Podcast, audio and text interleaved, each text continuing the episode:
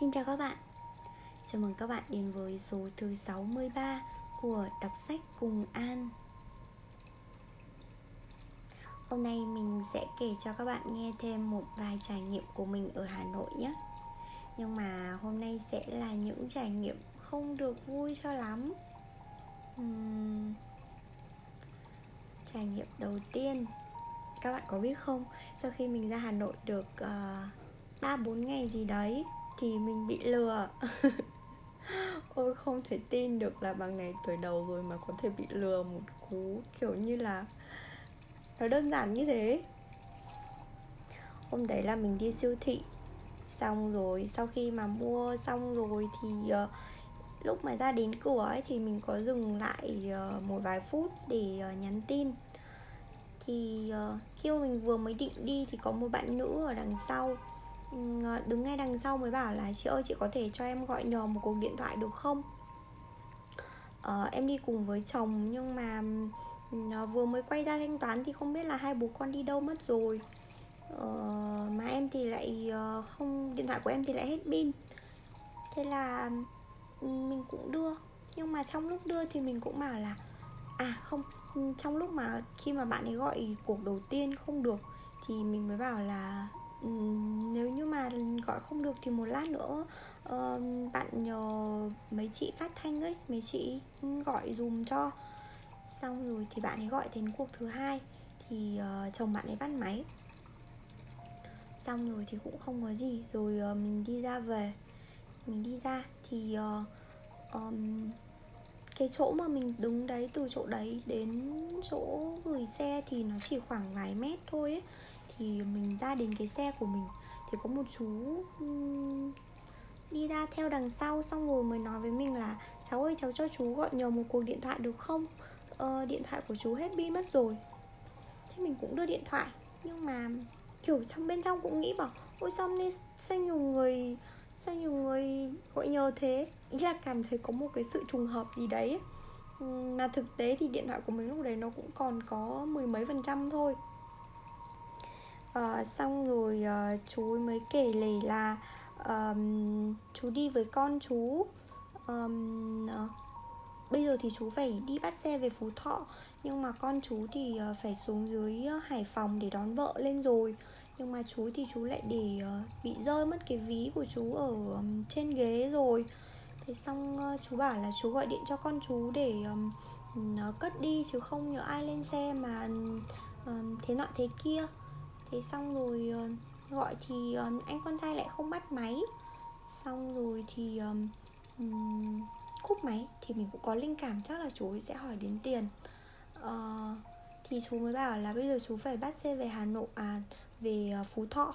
Nhưng mà không có tiền thì cháu có thể cho chú mượn ít tiền rồi um, con chú sẽ chuyển khoản lại cho cháu không? Cháu có số điện thoại của con chú rồi thì mình cũng ngây thơ thật thà. Không biết có phải ngây thơ thật thà không hay là dại nữa. Uhm, tại vì thật ra thì khi mà nhìn những cô chú lớn tuổi ấy, thì mình hay nghĩ đến trường học của bố mẹ thì uh, cũng có một cái phần nào đấy kiểu như là um, giúp một xíu thì nhỡ đâu bố mẹ mình mà lỡ đi đâu có khó khăn gì thì cũng sẽ được giúp lại như thế. Thì mình hay có cái suy nghĩ như thế và nhìn chú cũng ăn mặc ừ, chỉnh tề áo trắng quần tây sơ vin. Thế là ừ, mình hỏi chú là bao nhiêu tiền? Thì chú bảo là 300 nghìn. Thì mình cũng chẳng biết là xe từ Hà Nội về Phú Thọ là bao nhiêu hết. Thì mình cũng đưa cho chú 300 nghìn. Sau đấy thì um, uh, mình đi về. Trên đường chạy xe về thì cũng hơi có nghi nghi là không biết là có phải bị lừa không nữa xong rồi về đến nhà thì cũng làm thêm một cái động thái nữa. Là nhắn tin vào cái số điện thoại kia. Là đấy tình hình là như thế. Nhưng mà rồi bật vô âm âm tín các bạn ạ. Uhm. sau đấy thì mình nghĩ là không biết là giữa hai người mà xin gọi nhờ để có một cái mối liên hệ nào đấy không. Nhưng mà uhm, đấy đấy là cái uh, sự việc mà mình bị lừa. Hình như đấy là lần đầu tiên à? Ừ. Uhm, không biết là có ai có bị lừa với một cái hoàn cảnh mà kiểu khi mà mình ngẫm lại thì mình thấy là ôi sao mà lừa dễ thế nhỉ? À, trải nghiệm thứ hai của mình đấy là đi chợ. À, khi mà mình mới ra ngoài này thì uh, vừa là ở xa công ty với một phần nữa là mình cũng chưa biết uh, đi chợ nào cho gần ấy. Thế cho nên là uh, hay đi ở cái chợ mà gần công ty mọi người chỉ. Thì hôm đấy buổi chiều đi làm về thì uh, đang tính đi mua mấy con tôm. Thì mình mới dừng lại ở cái quầy đấy. Thì uh, nó cũng chỉ là uh, một cái tiệm nhỏ nhỏ thôi thì chị có hình như là hai ba chậu tôm gì đấy. Thì uh, trước mình thì có một chị khách hàng cũng đang đứng hỏi. Thì uh, mình đứng nhích lên một chút xíu rồi mình chờ để xem chị hỏi xong rồi mình mới hỏi. Thì uh, khi mà hỏi giá xong thì chị có vẻ lưỡng lự. Xong rồi chị tính đi. Thì đột nhiên chị bán hàng mới bảo là thế trả được bao nhiêu? Uh, uh, hay là không đáng để mà trả? Ôi mình mình nghe mình thấy sợ quá. Thế là thôi chạy đi luôn cho lẹ trước khi mà chị kịp nhìn thấy. Mình, mình cũng đã từng được nghe mọi người nói về việc ờ, ở ngoài này khi mà mua bán thì cũng phải ờ, cẩn thận một chút xíu không thì sẽ bị uh, mắng. Nhưng mà đấy là lần đầu tiên mà mình được chứng kiến. Kiểu cũng thấy hơi nhột nhột. Lần sau đi chợ thì cũng để ý một tí ấy cũng không dám kiểu hỏi mà đi hay như thế nào ấy. À, thêm một lần nữa um, công ty mình uh, phòng mình đi ăn um, đi ăn buffet ở một nhà hàng hải sản. Thì đấy là lần đầu tiên mình đi ăn buffet ở hà nội. Uh, mình thì cũng không không hào hứng lắm với mấy món hải sản như là cua ghẹ hay gì đấy mà mình chỉ thích ăn sashimi thôi. Là cái quầy ờ, hôm đấy thì có cá hồi có cá trích ép trứng. Thì đấy cũng đúng là hai cái món khoái khẩu của mình. Thì um, mọi người thì thường sẽ là lấy đồ ăn về bàn rồi mọi người sẽ ăn cùng với nhau. Thì um, hôm đấy thì cái quầy um, quầy sashimi đấy có vẻ mọi người cũng khá là thích thì gần như là lúc nào mình ra thì cũng có người đứng. Nó không đến nỗi quá đông, nhưng mà mình thấy là cái anh nhân viên thì anh ấy cũng ít được nghỉ ấy, tức là cũng thái liên tục. Thế nhưng mà có một điều là mình nhớ đấy là cái thái độ của anh ấy. Tại vì mình chưa rồi mình gặp một cái trường hợp ở trong sài gòn thì chưa rồi gặp đi ăn ở nhà hàng mà nhân viên thái độ như thế. Tức là Ừ, chắc là thái nhiều mỏi tay hay sao ấy. Anh ấy cho rất là rón rén kiểu như là ở uh, một người đứng đưa đĩa thì uh, ví dụ như là muốn lấy cả cá chích cả cá hồi thì anh ấy chỉ đưa một phần khoảng chừng từ 3 đến 4 miếng thôi. Khi mà mình đứng nán lại thì uh, đến cái lần thứ ba ra thì mình cũng ngại quá. Tại vì là um, một phần là vì cũng là vì mình thích nhưng một phần là bán cũng có đông người thì uh, mình cũng còn nói với anh ấy là anh thông cảm ừ, bán em hơi đông người nhưng mà cơ mặt của anh ấy cũng không giãn ra được thêm một tí nào nữa cả. Tức là vẫn một cái thái độ rất là lạnh tanh và cho rất là khiêm tốn như thế. Nói chung ở bên trong mình cũng hơi tức tức ấy tại vì kiểu một phần là chưa bao giờ đi ăn nhà hàng mà ừ, kiểu nhân viên thái độ như thế. Một phần nữa là ừ, ôi mình bỏ tiền ra đi ăn mà. Ờ, mà đây là dạng buffet mà ta.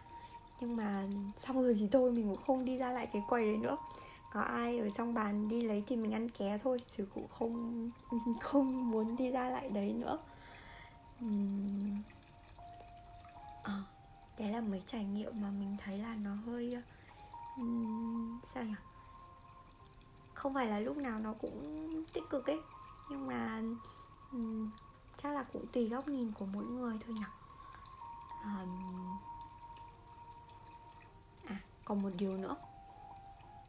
Hôm trước mình còn nói với các bạn là uh, mình ra đúng đợt thời tiết hà nội đang đẹp. Nhưng sau đấy thì mình đã được chứng kiến cái cảnh trời nồm ở ngoài này.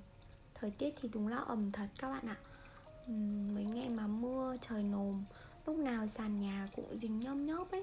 Mình thì mình ở trên tầng cao thì nó không đến quá nỗi là ướt lênh láng. Nhưng mà cái sàn nhà các bạn tưởng tượng nó cứ ầm ẩm ấy rất là khó chịu. Thêm nữa là quần áo thì không thể nào giặt ở nhà được. Vì là phơi cả đến hai ngày mà cũng không thể khô được ấy. Thành phải mang ra ngoài để nhờ người ta sấy cho. Uhm, mưa ẩm như thế thì cũng kèm với việc là khá là nhiều sâu. Hôm trước mình cũng kể rồi nhỉ. Ừ, ngoài ban công nhà mình thì mình tận dụng để trồng được nhiều rau nhất có thể. Nhưng mà sâu thì phát triển rất là nhanh. Uhm, từ hôm nay sang ngày mai thôi là đã thấy con to đùng luôn rồi ấy. Thì uh, đương nhiên là mình không muốn đám sâu để ăn hết rau của mình. Cho nên là um, buổi sáng thì khi mà tới cây thì sẽ phải ngó nghiêng để bắt sâu ấy. Nhưng mà mỗi một lần khi mà con sâu nó nhỏ xíu thôi chỉ có bằng đầu cây kim thôi. Thì uh, tiện tay thì hay giết luôn đấy nhưng mà sau đấy thì cảm giác um, sát sinh quá. Cảm giác thấy không thể thoải mái một chút xíu nào ấy. Thì uh, thay vì là giết luôn thì mình mới lấy cái um, mấy cái đồ làm vườn của mình nhấc con sâu đấy xuống tỏ bỏ vào cái um, thùng rác. Thì thùng rác của mình cũng để ở ngay ngoài ban công luôn. Um, thì sáng nay mình có một cái trải nghiệm đấy là khi mà bỏ sâu ở trong thùng rác thì cũng đã cảm thấy đỡ hơn phần nào rồi. Mà trong khi khi mà nghĩ được ra cái cách đấy để cho mình kiểu bớt sát sinh đi ấy, thì còn nghĩ đến cái việc là hay là mình sẽ kiếm một cái một cái hộp nào đấy xong rồi khi mà bắt được sâu thì thả vào trong đấy cho tụi nó bò ở trong đấy. Rồi đến khi mà mình đi chạy bộ ấy ừ, ở cái đường mình đi chạy bộ thì ờ, cái khu đấy người ta trồng cây nhiều ấy.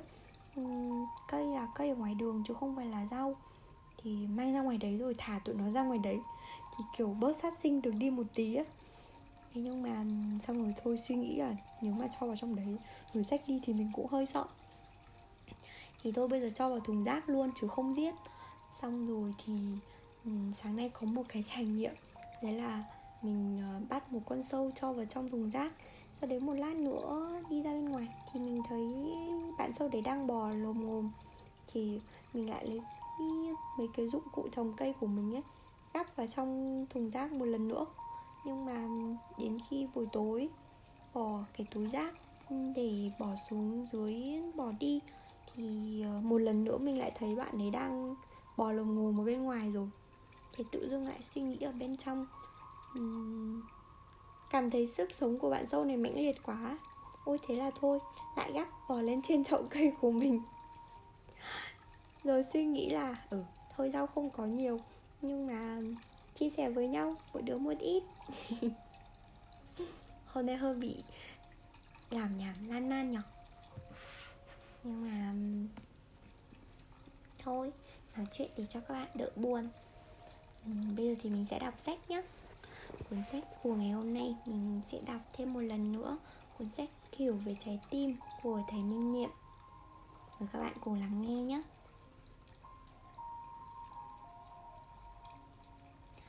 Tùy duyên. Khả năng tùy duyên của ta càng lớn thì sự thanh thản trong tâm hồn sẽ càng lớn. Nguồn sự tại duyên. Mọi sự, mọi vật trên thế gian và cả vũ trụ này đều được tạo thành bởi rất nhiều điều kiện. Ngay cả hạt điện tử là đơn vị cực nhỏ cũng không phải là một thực thể riêng biệt. Chúng luôn ở tình trạng liên kết.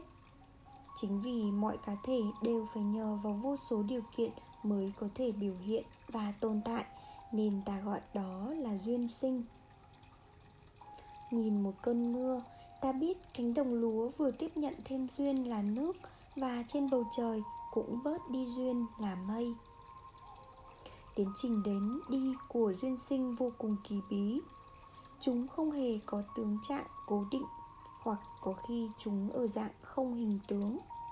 Vì vậy, ta không thể dùng con mắt bình thường hay kỹ thuật của khoa học mà có thể thấy rõ sự vận hành của chúng.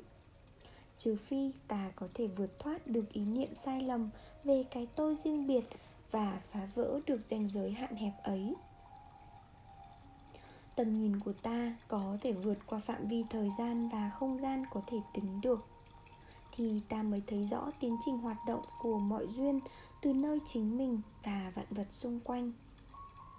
Tuy nhiên, mọi duyên đều tuân theo nguyên tắc nhân quả, nên còn gọi là nhân duyên. Nhân là cái đã xảy ra trước đó, nghĩa là không bao giờ có cái duyên hoàn toàn mới lạ, mà luôn có một số duyên nhỏ, trong đó đã từng gặp gỡ và liên kết với nhau rồi.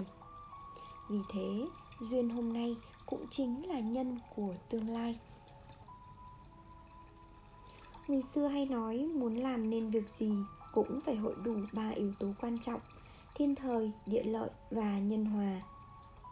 Thiên thời là điều kiện thích hợp từ vũ trụ đưa tới. Địa lợi là hoàn cảnh xã hội phù hợp với việc ta làm. Nhân hòa là sự yểm trợ nhiệt tình của mọi người xung quanh.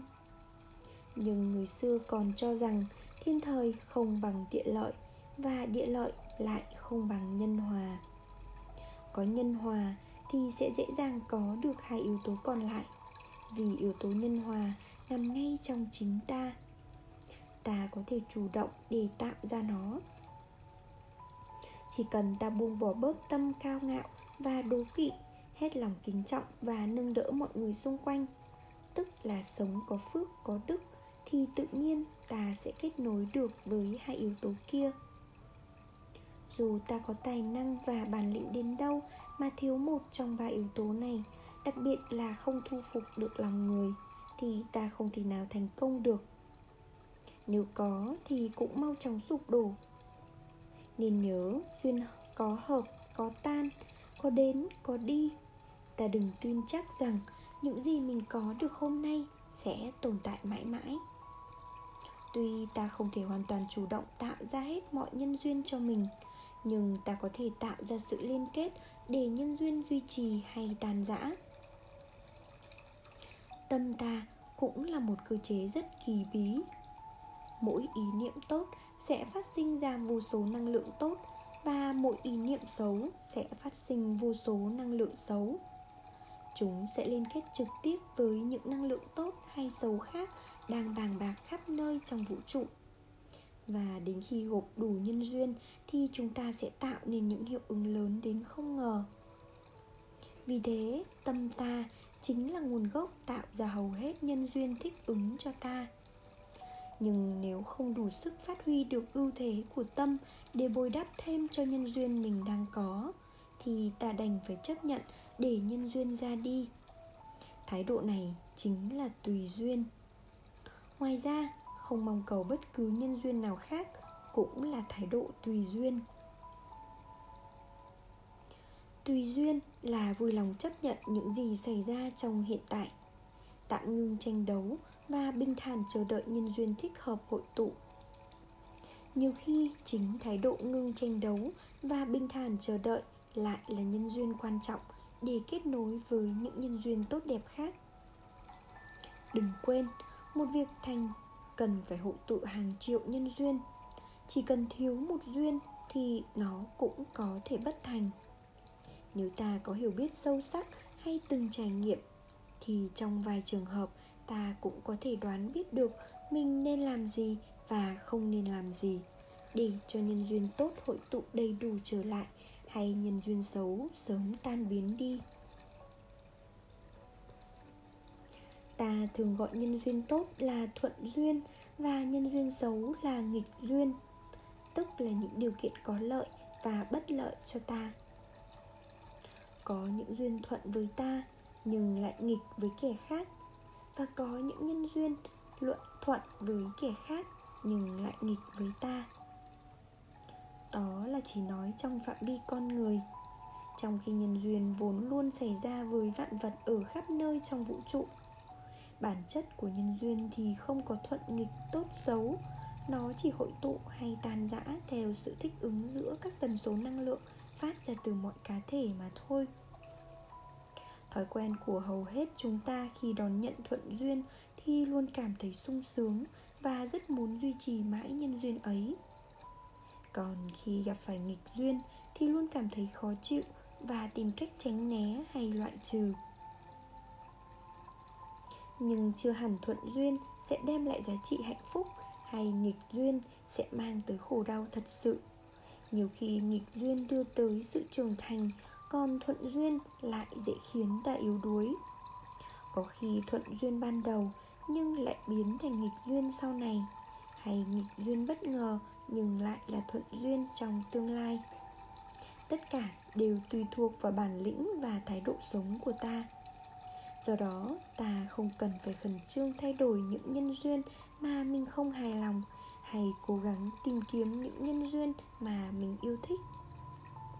Khi tâm ta đã vững chãi đủ để tạo ra những nhân duyên an lành, thì những nhân duyên tương ứng sẽ tự động kết nối mà thôi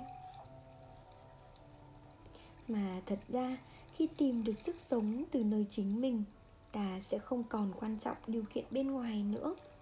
Nhân duyên nào cũng được cả. Rất tự tại.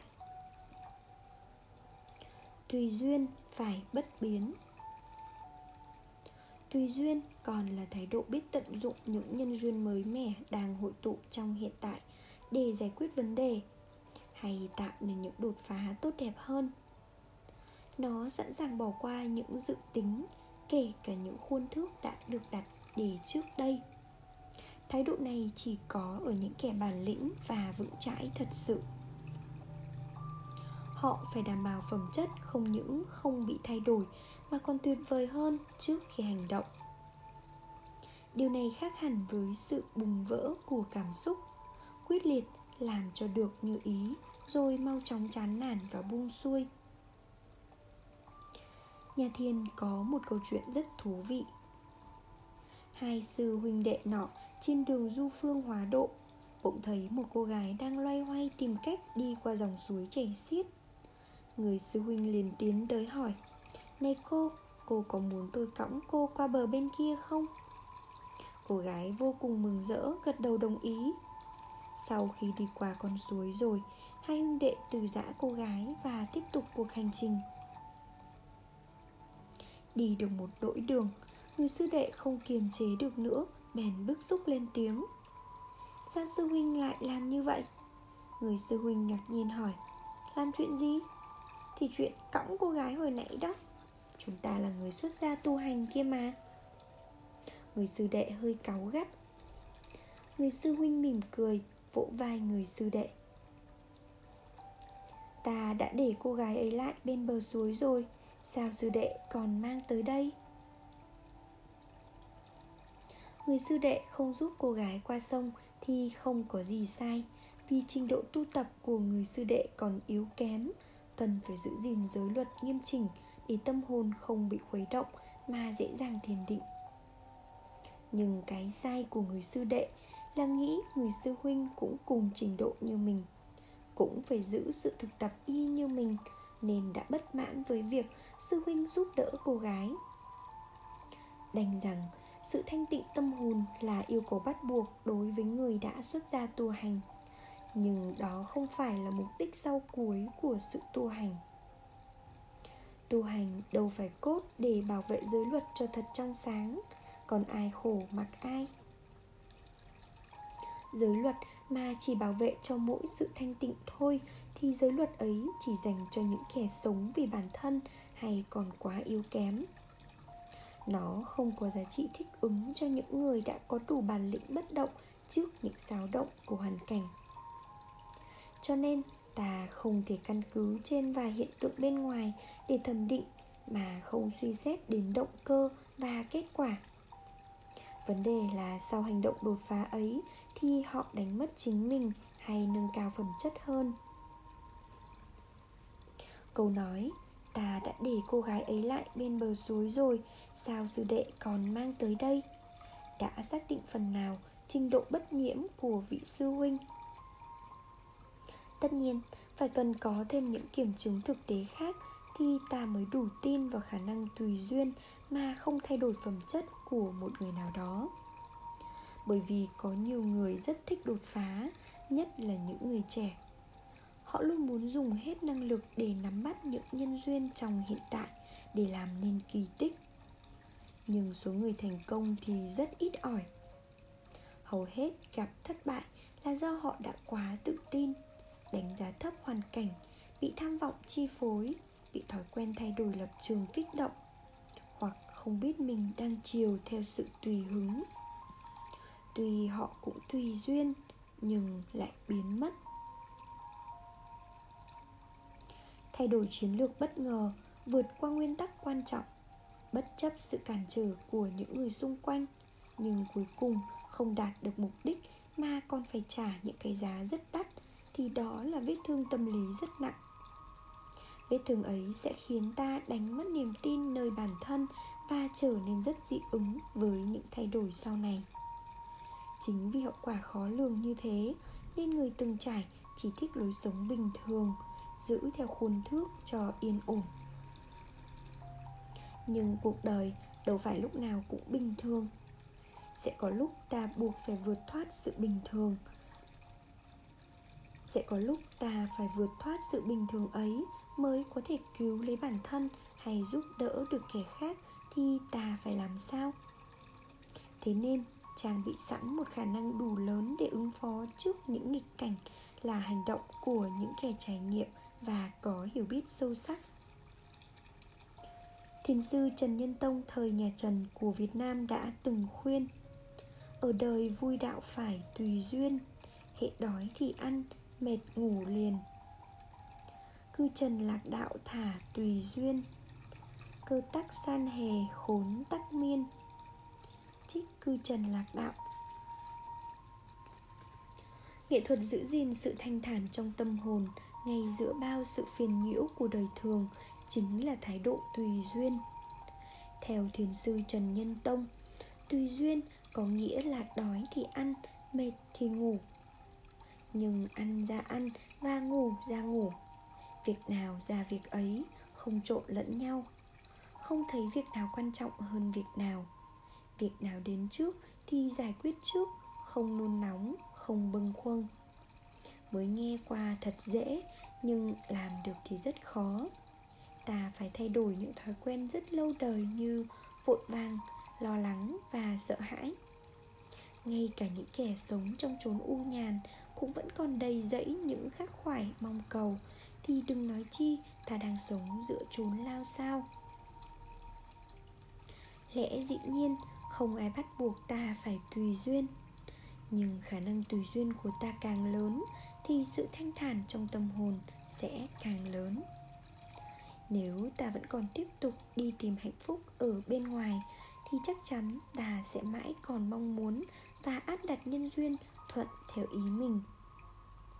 Chỉ khi nào ta đã tìm thấy giá trị hạnh phúc chân thật nơi chính mình, thì ta mới chấp nhận được mọi hoàn cảnh. Hòa nhập mọi hoàn cảnh để giúp đỡ người, giúp đời mà không bị hòa tan. Đó chính là mẫu người lý tưởng nhất của xã hội trong mọi thời đại.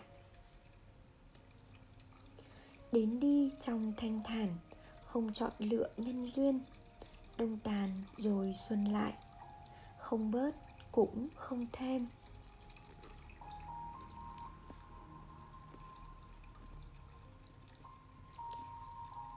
Bạn vừa nghe xong một phần của cuốn sách Hiểu về trái tim.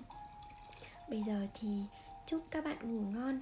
Ngày mai bắt đầu một tuần mới. Thật nhiều năng lượng. Xin chào và xin hẹn gặp lại các bạn trong những số tiếp theo của đọc sách cùng An.